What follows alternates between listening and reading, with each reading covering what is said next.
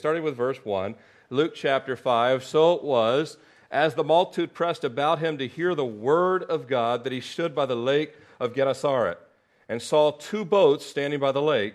But the fishermen had gone from them and were washing their nets.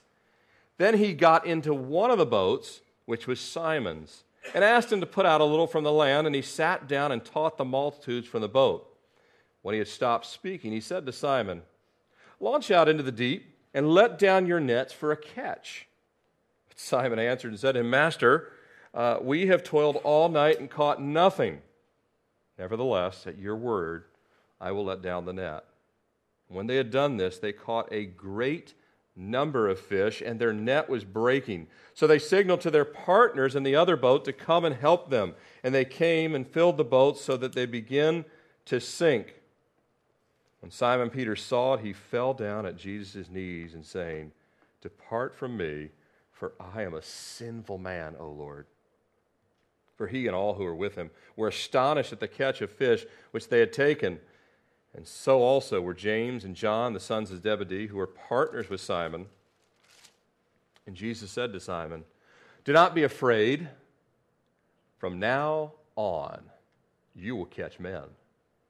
So when they had brought their boats to land, they forsook all and followed him. Father, we ask that you would speak now by your Spirit, every heart, every mind. Before the foundations of the earth, you knew we would be here this very morning. And Lord, we pray that that which you prepared, we would receive and believe and act upon by faith. In Jesus' name, amen. If you're taking notes this morning, I've titled our time in God's Word this morning Rapid Response. Rapid Response. There's a number of things that take here, place here that are rapid. Certainly, the Lord wants us to have a rapid response to all of His commands, to say, Yes, Lord, uh, I'll, nevertheless, I'll do as you've said. But we'll uh, see that Jesus has the power to make anything happen anytime he wants. Amen? That uh, all things respond to him, but mostly, for you and I, he wants us to respond to him. He wants us to see that when we're obedient to him, uh, the great things that only God can do will happen in our life. Uh, it begins, if you're taking notes this morning, I'll uh, look at three things that uh, divide the text, if you will. The first is the master, uh, the second is the marvels, and the third is the mission. So the master, the marvels, and the mission. We start here uh, with Jesus in verse 1. Um, the multitudes come and they press towards him.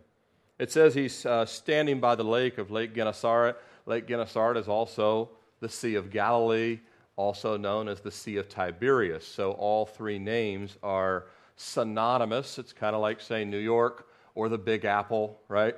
Or, you know, uh, things like that. We kind of know exactly which place we're talking about, even though they have multiple names. And so uh, Lake Gennesaret is one of the names uh, given to the Sea of Galilee. Uh, if you're with us in previous studies, uh, the Sea of Galilee it's the largest freshwater body, uh, provides most of the fresh water for Israel even to this day.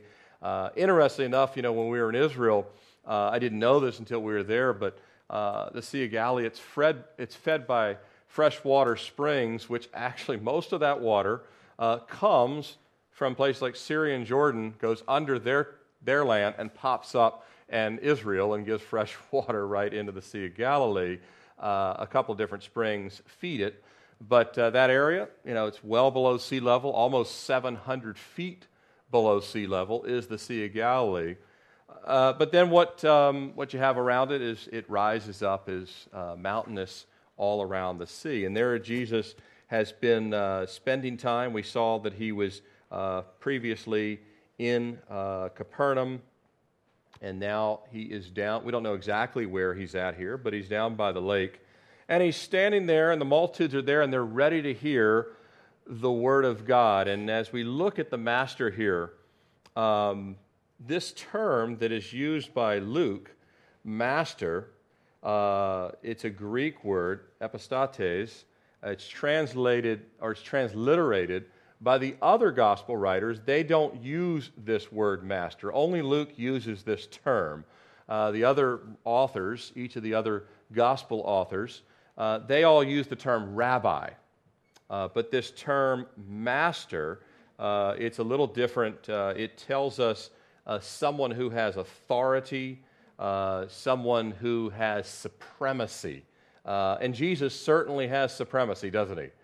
And he, we know that already, whenever he taught, people said he teaches as one with authority. So, this term that Luke uses, remember Luke being a physician, a, very detailed guy. Now, the Holy Spirit uses the, uh, uses the background of the authors, and the Holy Spirit breathes through the authors.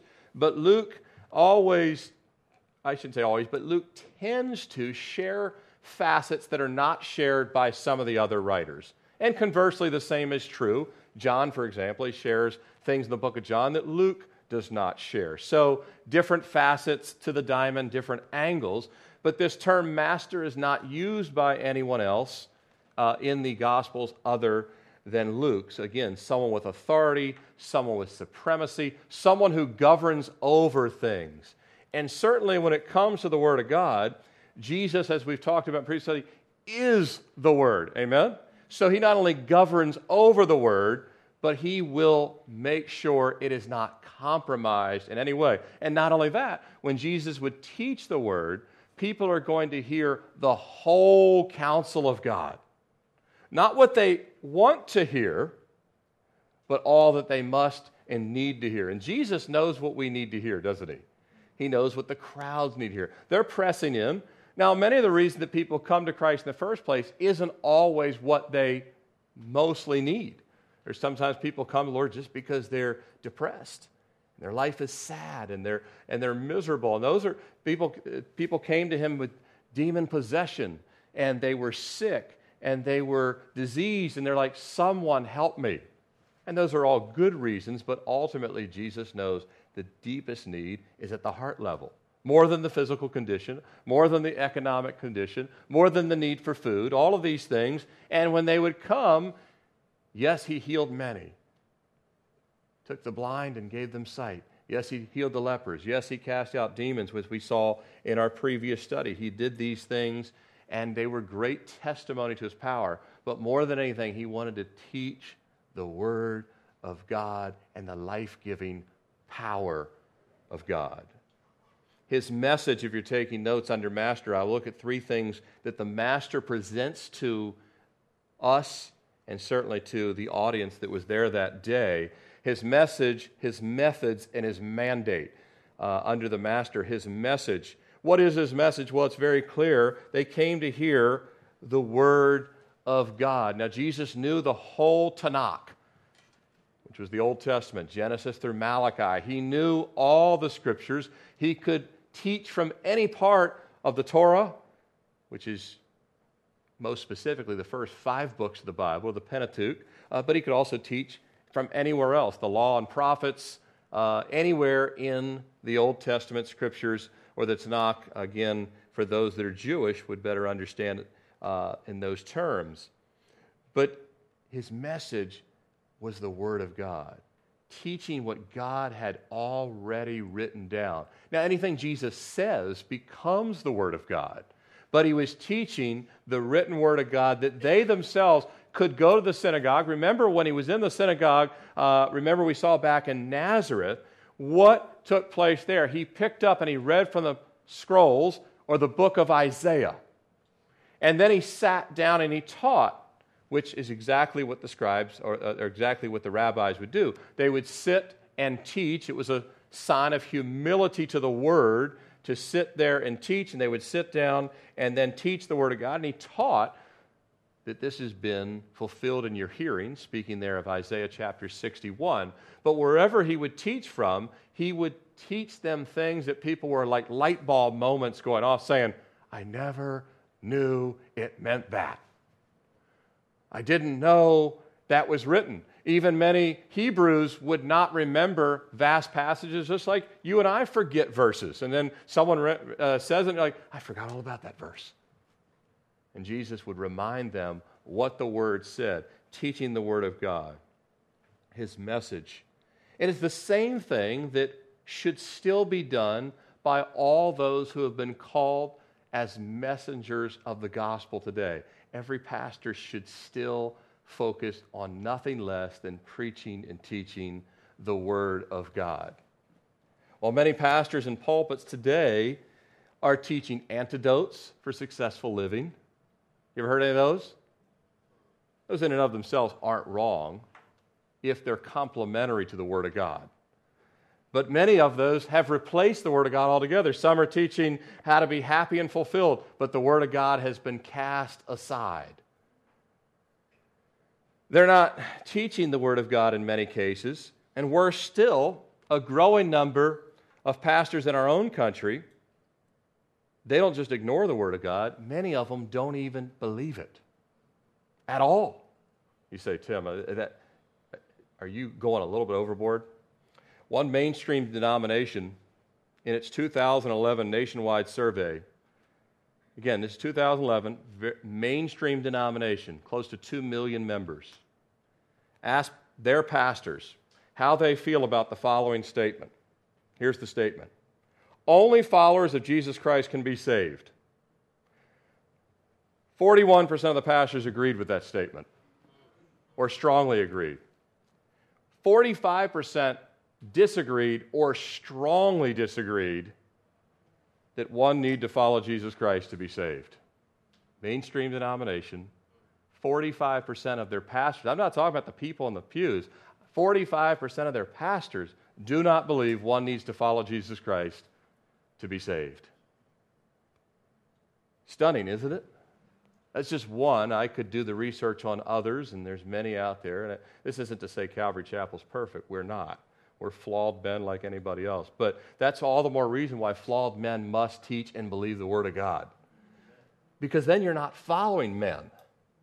And Jesus, well, he's the only one that can say, Follow me, which he does here, right?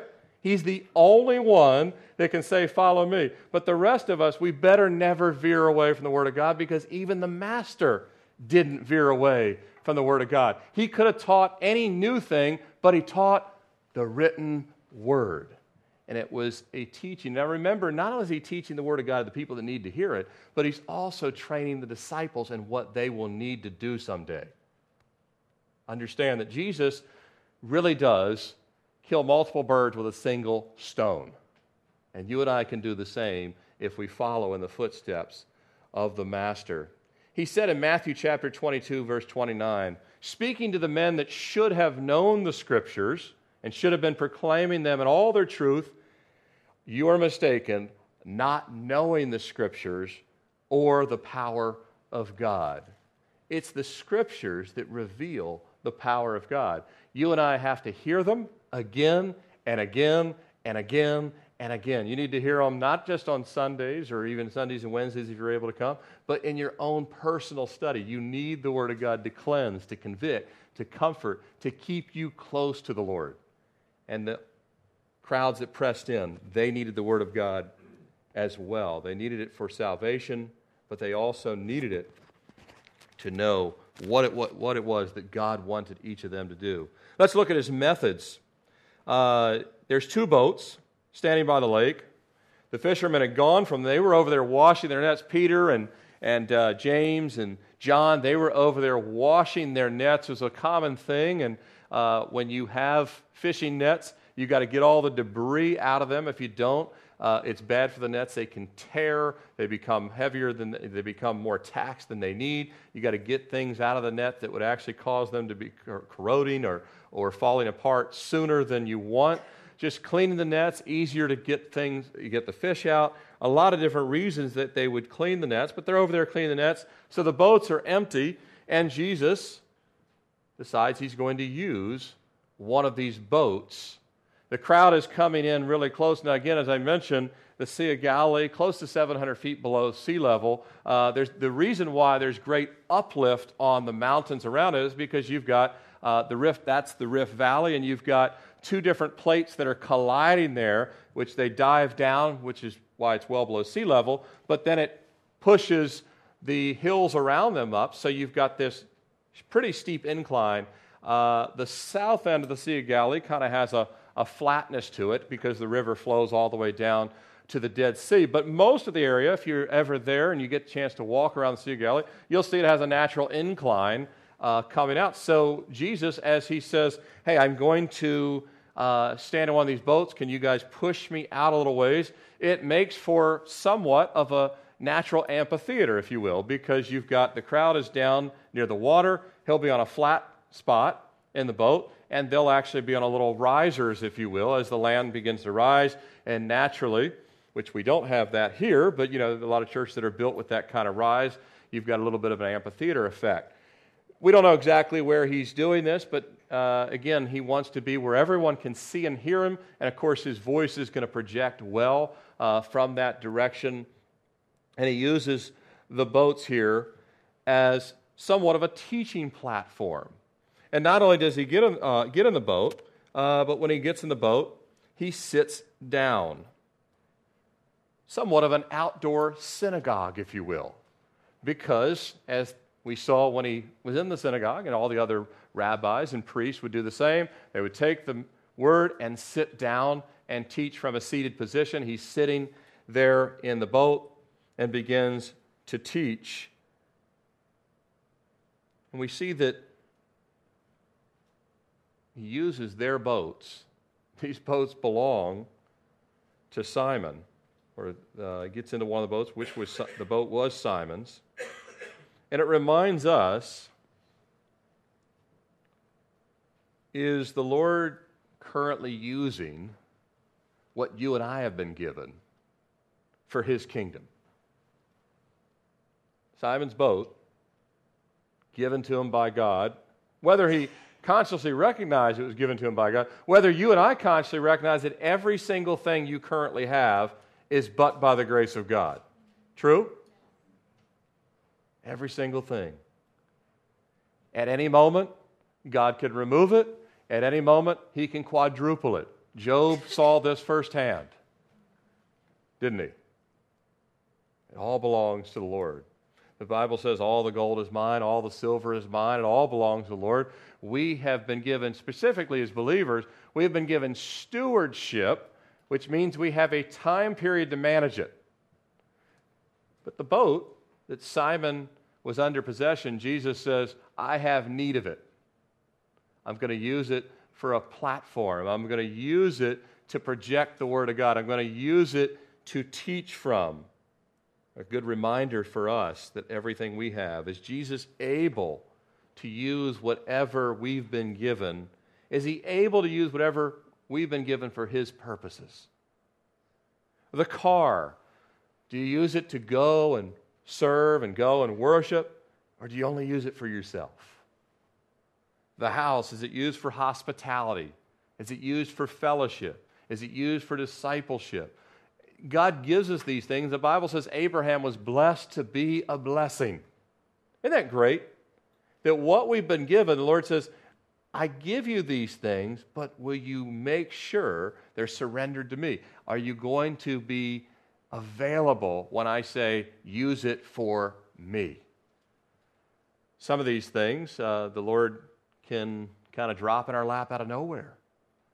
Uh, some of them, you know, we, uh, I remember a couple, we had, in our house, we, um, for several years when I was still in the business world, uh, when we had built our, when we had our, uh, our house built, uh, the, the, there was a third floor attic space that they had roughed in, and we had uh, desired at some point to finish it out uh, and use it for traveling missionaries and people that would come through town. But I could never justify the cost. I didn't really need it. Couldn't come up with all the money that was required. And then when my in-laws they had moved down to Florida, my father in law didn't want to um, uh, stay at a hotel when they came, so he went in half. And it was neat because it, when we went in half, the economy had dropped out, and I got like 40% savings on doing it. And then my father in law went half on me. Uh, so since that time, we've been able to host. Uh, we hosted a Muslim general and his family from Iraq. We've hosted a brigadier from Africa. We've hosted family uh, Pastor Dima and his wife from St. Petersburg, Russia. All these different, and I'm. It's a long list. And the Lord it's a blessing, and many of you have been able to do the same thing, but it's a blessing that whatever God has entrusted with us, we're able to use it for His service. Isn't it great that, that uh, these things are not for us? It really is more blessed to give than receive, but we don't learn that until we walk in it. And the Lord wants us to know this. His methods, He's going to do things a little bit different sometimes. Well, you know, this isn't a normal way to teach. You know, most people teach in the synagogue. It's good for us to know that God breaks up our assumptions. He'll do things in odd ways. He might start a ministry in a strange way uh, that some people look on and say, well, that'll never work. That's usually when it'll work. As soon as everyone says it won't work. That's not the way the priests and the rabbis do it. All the more reason, Jesus would say, to come down here by the water. No distractions. Let me speak directly to you his methods. How about his mandate here? What is his mandate? He stops speaking and he says to Simon, remember, they just, they just finished cleaning the nets. We're about to put them up till the next night. They generally fished in the night. Uh, the reason being is when they would fish at night, the fish would come into more shallow water, uh, not again, there was a range, but the more shallow water, when I say shallow, some, some depths would be, you know, really, you know, like a foot or less, and some shallow depths would be 20 feet, but still relatively shallow uh, compared to the center of Sea of Galilee, which much, much, much deeper. And they would fish at night and uh, mainly around the shallow, more edge of the lake. But they would put the nets away after they cleaned them for the next time to go out. Well, Jesus turns to Simon and says, I, you know, I, he doesn't say it, but Jesus is aware that they just finished washing the nets and that they're about to put them away.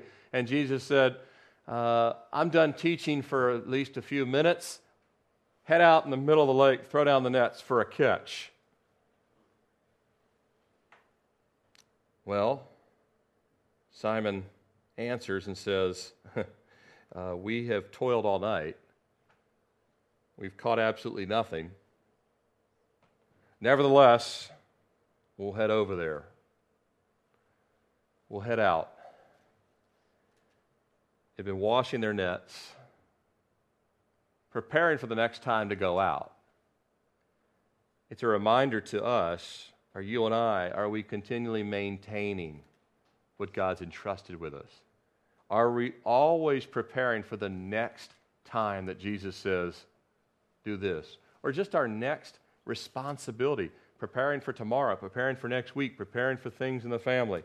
Are we keeping ourselves clean as they were keeping the nets clean? Keeping ourselves clean for whatever the Lord wants us to do. Keeping ourselves clean, ready for ministry. Yeah, they were ready, but now comes uh, a step of faith because Peter's thinking, we don't know much, but we know how to fish. You know, I, Peter's, Peter is not like the Harvard trained guy.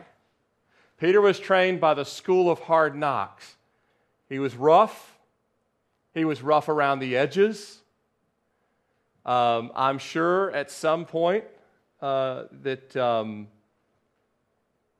you might have looked at Peter and say, uh, Is this really the right type of candidate to be a pastor and evangelist? And the Lord usually looks for the worst possible candidates. Remember the man of Gadara? he would end up preaching to Decapolis. Uh, you don't usually recruit someone who's uh, naked running around from tomb to tomb to be an evangelist, but that's, who, that's one of the people that Jesus chose. But Simon was a, a fisherman, and he may not have been good at everything, but he was good at fishing. The business appears to be successful. Multiple boats. They even had a partnership. Other partners were involved.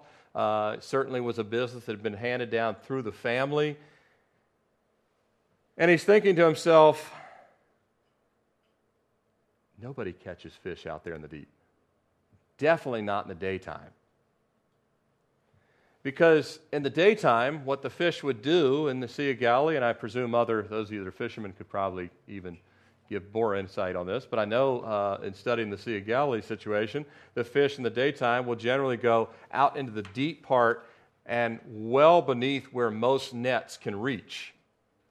Out in the deep part during the daytime. Then in the night, they come closer back into shallow areas. But Peter would know this. But he says, Nevertheless, is it possible that God knows something we don't? Nevertheless, a lot of the things that the Lord asks us to do in the scriptures don't seem, on the surface, to make a lot of human sense. They don't make sense. I remember when I had first saved and I was listening to Dr. Tony Evans on the radio. Anyone ever hear Dr. Evans on the radio? The Urban Alternative. I remember I was newly saved and um, he was talking about people with financial trouble and he had a couple in his office and and they were saying, Dr. Evans, we, we just, we're struggling financially. And Tony said, You better start giving. That wasn't the advice they were expecting or hoping. And it doesn't seem to make sense, but the Bible makes it clear that uh, he who waters himself will be watered. And uh, all of these things in the scriptures, uh, it doesn't seem uh, to make sense that if you were Moses, and you were told to go to speak to Pharaoh, that that's going to work out well. You know, I'm wanted for murder in that country. Uh, I'm a Hebrew. Uh, I'm a shepherd. Uh, all, let me, Lord, let me count the ways that Pharaoh would hate to see me and lose my head. Doesn't make sense that uh, you know the Lord could take a few fish and loaves and, and divide it. But when the Lord tells us to do things, if you were with last week, um, Wes Bentley's message. It was a great reminder that when the Lord says to do something, do it and don't compromise because if we do, everything else will be compromised. We have to stand for truth, even though, Lord, this is probably not going to work. But it will.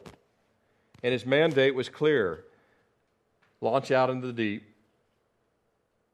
go catch some fish.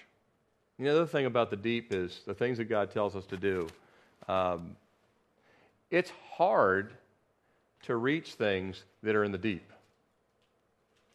And you might even ask yourself, how in the world would we even do it? I mean, how, how low can the nets go? Uh, K.P. Yohannan, after he first got saved, those of you that know he's president of Gospel for Asia, I remember reading in his book, and he was, he was riding through India. India's got, he was riding on a train. Uh, India's got a billion plus people. And he's riding through India and he's like, it's daunting. He's like, how in the world, God, can we reach a billion people? How? And the Lord just, just reach one. Just reach the people around you. Just reach wherever I send you. You let me carry about, worry about the multiplication effort that's going to be required to reach a billion people because it can look daunting. You can walk, I sometimes, I'll, I'll find myself walking through a, a crowded area. I see all the people. I'm like, Lord, how in the world do you reach all these people? And the Lord says, I can send you to the deepest, most impenetrable place and move. The stories that have been told throughout history of places that God has reached that no one can reach. Deep places are hard to reach places. And the Lord says, head out there, just throw down the nets, and let me move. Let's look at the marvels that take place. Starting in verse 6. And then when they had done this, they caught a great number of fish, and the net was breaking. So they signaled to their partners in the other boat to come and help, and they came and filled both boats so that they began to sink. Can you imagine the scene here? I mean, try and really put yourself in the place of Peter. All of you have a vocation, but if you were fishermen and you were really good at what you do and you had fished all night the night before, hadn't caught a single thing, washed the nets, were about ready to put them away, and Jesus says, Hold on, head out there, middle of the day, where no one catches fish, where they're really deep, your nets can't reach them anyway. Just put out the nets and go for a catch. All right. You know, they might have been impressed if a hundred fish got in the nets. Amazing. It blew their minds. Fish came roaring up from the bottom, diving into the net. Just so much that the nets were breaking. Fill one boat, not enough. There's still more. Bring the other boat. Fill the other boat. Both boats overloaded to the point of almost sinking, getting them into shore. What a scene. This was a teaching moment for everybody, wasn't it? The master that just taught the Word of God is master of all, isn't he? See, Peter was good at fishing. Jesus created fish. Peter was good at knowing where fish were. Jesus was good at telling fish where to go. There's a big difference in God's abilities and our abilities. We need to get out of the Lord's way by walking in His Spirit and let Him move in a powerful way. I mean, li- literally, Jesus simply says to the fish, and there's no mention, but at some level, the Holy Spirit, fish, get in net now. And they do. Another thing that we see here is remember, Peter had yielded his boat to the Lord Jesus. What did Jesus do? He filled the boat twice over. You'll never outgive God. See, many people, they hold on. I, I, I don't want to have people over. I, this is my time. I don't want to have hospitality. I don't want to share what I have. I've worked hard for this. Someone's kid might color on this. That's true, they might. You can't protect from all the things that God will allow to happen to your, which is not your stuff, and my stuff. Because it's not our stuff, is it? It belongs to the Lord. The Lord says, But if you'll release it, Peter, I'm going to use your boat. Okay? Now I'm going to fill it. What we release, God will use in a great way. You can't outgive the Lord. It's a little gesture. Sure, use my boat to teach in. Jesus fills it. Never outgive the Lord. Someday at Pentecost, when Jesus fills Peter with the power of the Holy Spirit, someday at Pentecost, I believe Peter would have remembered this day when literally men jumped into the net. 3,000 people added that day. When Peter gets up to preach, like, what did I say? I just read from, the, I just, all I did, I preached the word. He read from the book of Joel. He didn't give any antidotes for living, no antidotes for success, no nothing, just said, Thus saith the Lord, and men jumped into the net. And I think he would remember back this day, say, I've seen this somewhere before. It was a metaphor the first time for what would take place in the spiritual realm as it says in Matthew 9:38 and Luke 10:2, therefore pray the Lord of the harvest. The harvest always belongs to the Lord. You and I can get discouraged when we don't see things happen. You simply have to remember He's the Lord of the harvest. If, if we've been obedient, because God can bless like this, and there's other times, like Noah, preaching for a hundred years, and he's like, No one's coming, Lord. This is a gigantic failure, and I got a boat sitting here doing nothing. God says, Give it time. Give it time. The work I've asked you to do, I'll bless it when I say it's time for a harvest. The Lord will do the work. His mandate, his mar- under his marvels here, the astonishment. It says this is what took place. For verse 9, for all who were with him were astonished. Everyone was amazed. Everyone's jaw was open. Could not believe it. And then look at Peter's response. When Simon Peter saw it, he fell down at Jesus' knees. They dragged the boats to shore. Peter's blown away. He, he knew that Jesus was his master. He knew that Jesus had power. He had seen Jesus cast out demons. He had seen Jesus heal people. He had seen him heal his own mother in law in the previous chapter. He knew Jesus had power, but something about in his sphere of life, he was a fisherman. It struck close to home in a way that, oddly enough, God will do something in your life that'll strike closer to home than something else. It'll really get your attention. And it really got his attention, and he realized Lord, I don't deserve this kind of goodness. Did you know I, when I went out to the center that I was doubting you the entire time? You ever been there? Lord, did you know that when you got in my boat, I was mumbling and complaining because I was about to clean the boat? And now I was going to have to stay an extra because you teach for a while.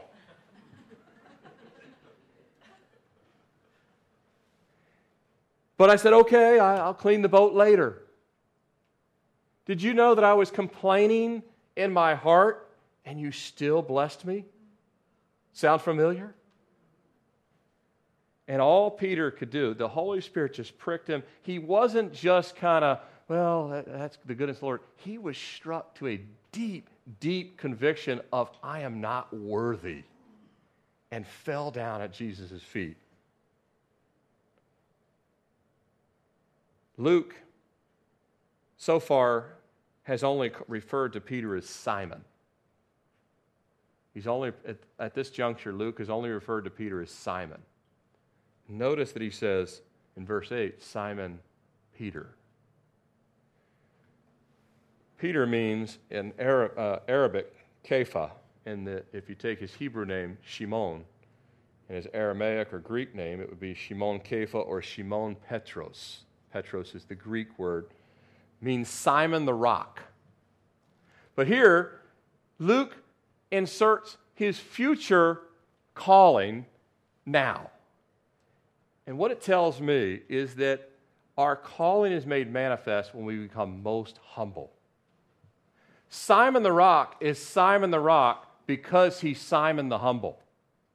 The more we bow down at the feet of Jesus, tells us in the scriptures that when we humble ourselves, God will exalt us. But when we exalt ourselves, God will humble us. And the more Peter realizes, I am not worthy, Jesus, now you'll have a great harvest. The more you and I believe we're not worthy for the air we breathe, it's a good thing. Americans are fixated on self esteem. God is fixated on come and bow down and be humbled before me. And then you won't have to worry about self esteem or depression or all the other stuff. You'll, you'll have your eyes fixed upon Jesus, the author and finisher of your faith, and He will do things that you're not able to ever even comprehend. And this is what Jesus wants to do. He falls down. I'm a sinful man, Lord. Lord, I, I, don't deserve your blessing. I don't deserve what you've done. I don't deserve you blessed me and my uh, team here tremendously. The partners, by the way, I didn't mention it, but very worth noting. When the Lord calls us, notice that we're not an island. Partners became involved in Peter. They all had, when the Lord calls me, he doesn't call me alone. He calls you with me. When he calls you, he calls me with you. But the work the Lord does in one individual, especially in a public setting, is a work that's supposed to have impact on the entire body of Christ. And that's what takes place. Peter's humility is a testimony to everybody else, too. This is the response they all should have. Because Peter's not the only sinful person there, he's representative of all of them. They all should have the same response. Lord, the fact that you've even done this in our presence tells us that you're the Lord of heaven and earth. You can, convi- you can, you can uh, cleanse from sin, but you also can do the miraculous. Let's close it looking at the mission here. The mission, Peter's given from the Lord a new calling. He says, Simon, don't be afraid, because all of us are afraid to go catch men. We are, aren't we? The fear of, man, fear of man is a snare. All the prophets dealt with it, all the apostles dealt with it.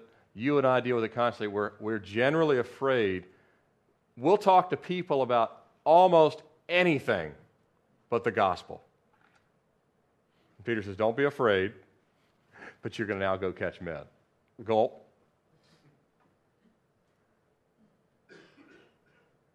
This is your new calling, Peter, your new commission. You'll have a new calling. All the expertise that you have as a fisherman, you'll eventually have that kind of expertise in reaching people. All the diligence, all the hard work, all the preparation, all the tedious details you've applied to fishing, you will soon apply to preaching me, the Messiah, to other people. Um, I was in, in, my Bible, my notes. Um, I, I, had left the business world in uh, 9 7 uh, 2012, and I had my notes a year later. I just happened to be in this tech. A year later, to the very week, I was in this tech, and I wrote in my one year removal from the business world. I remember when I was transferred, uh, I got a job transfer from Charlotte, North Carolina, up to here, and my hiring manager, I was, I was this close to being transferred, uh, and I really wanted the position. Uh, it was a management position in our company uh, in Dallas, Texas. And I really wanted to go there because it was going to be a great opportunity. And I had all the other managers had recommended me at the last minute. That door closed on me. And then the Lord moved me to Richmond, which is where I had lived during my middle school years. And Lord moved me back here. And I remember t- being on the phone with my hiring manager and the position I was uh, being given. Uh, he, was, he was in the middle of doing two jobs. He was managing uh, one group in our, in our organization, but then uh, he was also finishing up another position in our uh, consulting services practice at the time. And I remember him using this term. I don't remember anything else he said in that call, but I remember this term, and Lord reminded me of it like years later. He said, I got to get off. He goes, The job is yours. And I, I, didn't leave the company. I just transferred within the company. They gave me a reload package, and I moved up here. But he goes, The job is yours. He goes, I got to get off the phone. I've got a huge whale on the line. Now, I knew exactly what he meant, but some of you might say, What in the world does he mean? Well, in, in uh, large Fortune 500 sales and consulting, it meant he had a multi million dollar contract potential on the line. And Tim, I'd love to talk to you longer, but I've got bigger fish to fry. Uh, hang up. You, you just head on up, work with HR, they'll get you up here. I've got to go get this and bring it in. And over the course of you know, my own life and in that career, uh, you know, that was something that you always were looking to bring in these monster contracts, you know, ones that would, would exceed anything before. And so the Lord, in anything you do in life, God says, whatever you did in the past, now some of you, you will continue to do the same thing the rest of your life. But the Lord wants you to have the same passion for Him. Actually, not the same, more passion for Him to do the same things for the Lord. And that the Lord would, in your life, do the same things and greater things than what you're doing in your job as a fisherman, as an accountant, as a doctor, as a lawyer, as whatever it is your profession in life. The Lord says, I will give you a new hunger and thirst to reach people. This is all of our calling. It's not just for Peter, is it? It's not even just for pastors. There was a story about four people named everybody, somebody, anybody, and nobody. There was an important job to do, and everybody was asked to do it. Everybody was sure somebody would do it. Anybody could have done it, but nobody did. Somebody got angry because it was everybody's job. Everybody thought anybody would do it, but nobody realized that everybody wouldn't do it. It ended up that everybody blamed somebody when nobody did what anybody could have done.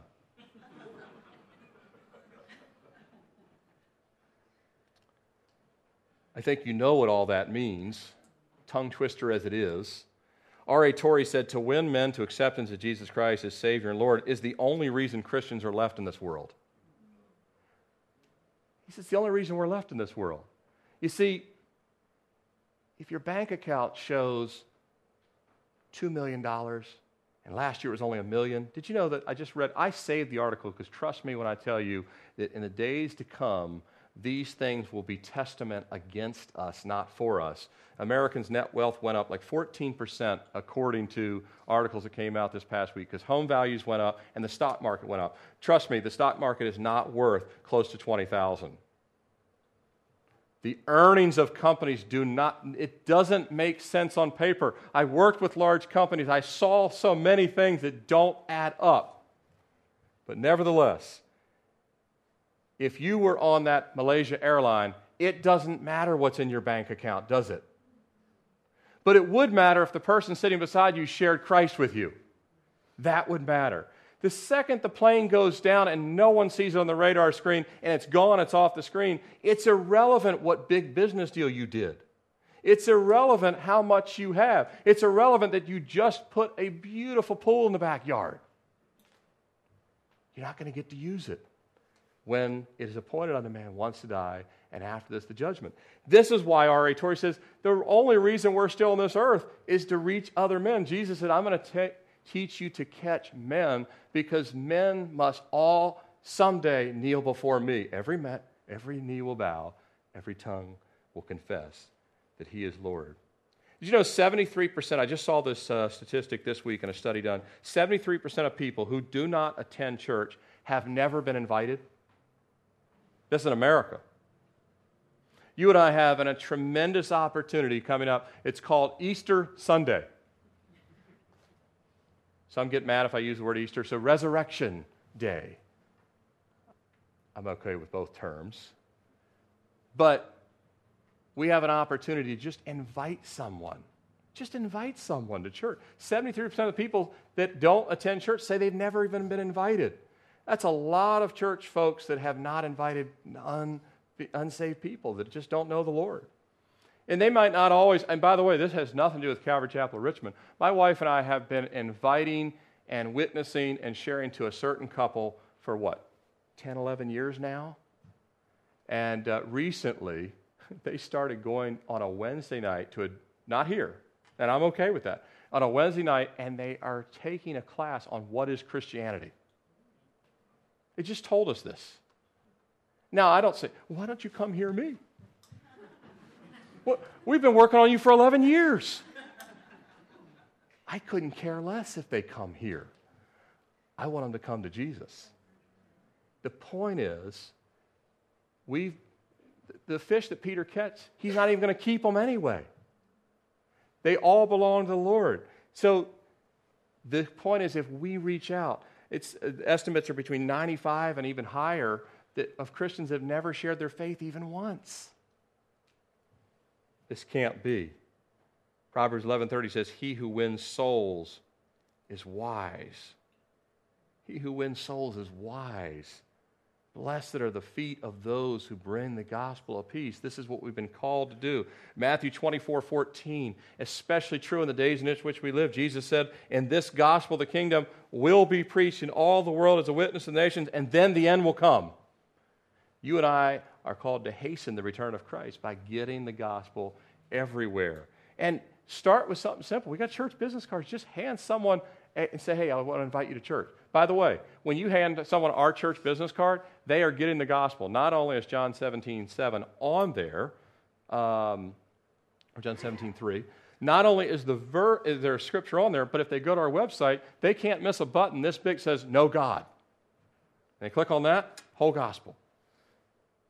Just invite people to come and hear the Word of God. That's what Jesus was doing. It was an outdoor service. Just come and hear the message. Let the Word of God be preached, and then let the Holy Spirit do the work. And lastly, we see the response here, the commitment. So when they had brought their boats to land, they forsook all and they followed him. They forsook everything and followed him. They left the business behind. I, this does not mean that Peter never fished again. He actually did. But the point was, Jesus says, Come on. and everything else became secondary. I meet a lot of Christians. I've been one of these folks. I know what it's like. I meet a lot of Christians that they're saved, but the Lord is not number one in their life.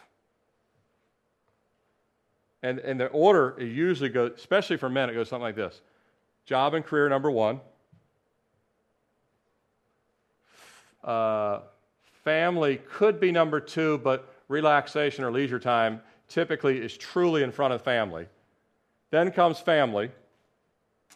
Then comes yard work. Then comes the Lord. Something like that. And, and this is and you can you can mix it up different ways. There's different other things in there for some, but generally speaking, this is not unusual in the body of Christ, is it? Very, very normal. Jesus said, Not for my disciples. You guys will take up a cross and follow me. You guys will forsake all and follow me. You guys will not just say I'm first in your life, I actually will be first in your life. Jesus said, Seek ye first the kingdom of God, and everything else will be added. He'll take care of the other stuff. He knows what you have need of. He knows you need to eat tomorrow. But Peter said, Lord, I'll launch out. We'll drop the nets. Notice the rapid response of Peter in each situation. You want the boat? Use the boat. Launch out the deep? I'll go out the deep. Drop the nets and follow you? I'll drop the nets and follow you. Lord might tell you sometime this week stop and fast over lunch. Pray over this situation. Well, I don't really want to do this because I was really preparing to go to Cordoba. I've had a desire for it all week. The Lord says, let it go. It'll be there tomorrow. Whatever the thing, I don't know why that came out, but anyway. I wasn't even thinking of Cordoba, but I think I saw the sign on the way in or something, but. Uh, but Paul said, I've been crucified with Christ. It's no longer I who live, but Christ in me. And the life which I now live in the flesh, I live by faith in the Son of God who loved me and gave himself for me. When you live in Christ, I'll tie two things together to close this out. When Jesus says, Do not be afraid, I'm going to make you a fisher of men or uh, one that will catch men, and then they forsook all to follow him. I am constantly afraid of some of the things the Lord has asked me to do in my life. And I have to put them to death. How about you? I really am. I'll look at it, oh, Lord, that's, that's pretty daunting. Uh, that's going to, another step of faith. Lord, I don't know about this one. And what takes place is when you simply follow the Lord, the closer you get to Jesus, He then takes care of all the fears, all the doubts. It's just getting closer to Him that does all the work. If you don't follow Him, you won't forsake all. But if you'll follow Him and say, Lord, I'm going to I'm going to draw nearer to you, you know, you can't really put fire on a stick unless you get close to the fire. You can't take it to somebody else unless you're right there beside it. You've got to draw in and say, Lord, now that I'm close to you, I can feel your warmth. I can take and light the fire and go take it to somebody else. But the farther you stand away, you'll be as cold as you've ever been. But when you get closer, it drowns out the fears, it drowns out the distractions, it pushes everything else aside. And so when I have uh, things in my own life, and just like you, you look at them and you say, Lord, all these things look impenetrable. They look like really deep places. And Lord says, just get near to me and let me do the rest. And then all of a sudden, you get up off your knees after you've been close to Jesus. You have boldness you didn't have before. You have faith you didn't have before. You actually love people who are unlovable. You actually are willing to take steps you're not willing to take. All these things come in the presence of God. Isaiah did it, Moses did it, Peter did it, but they all did it by getting close to Jesus. Amen? That's when your response will become more and more rapid. Amen? Let's close in prayer. Father, we thank you uh, for this time again in your word. And Lord, we ask that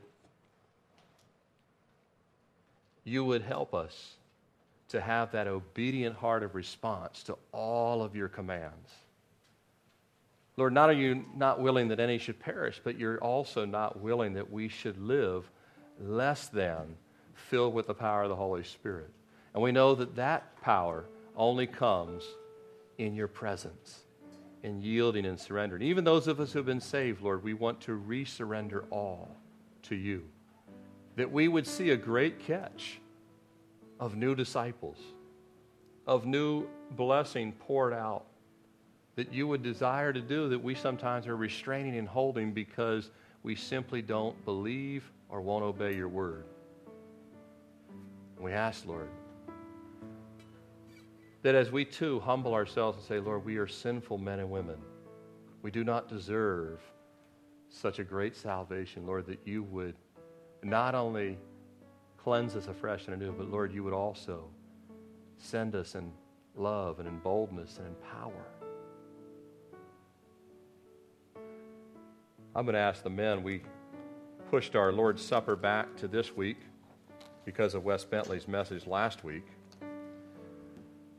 And uh, they're going to pass out the elements. You can just hang tight, maybe 10, 10 more minutes, and we want to take the time. But uh, you've heard a great word of the Lord last week from, from Brother Wes. And many of you came forward at this altar and you kneeled down, and praise the Lord you did. I hope that you're already seeing the Lord help you keep that commitment.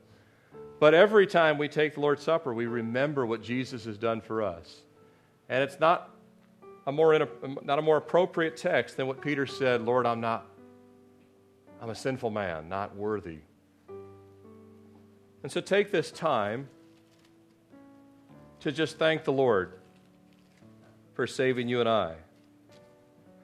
Thank Him that you're here this morning. You weren't on that flight, right? He's given us another day to use it for Him. Amen? He's given another day to give Him our boats, our cars, our houses, our hearts to use for His glory. But also, being sinful men and women just like Peter, to ask Him to re-cleanse us, to refresh us. And Lord, that we would recommit our own lives to you, to be used by you. So as the worship team plays, just take a time to thank the Lord. Recommit. You got to recommit every day, amen? It's not a, not a, I did that once. Constantly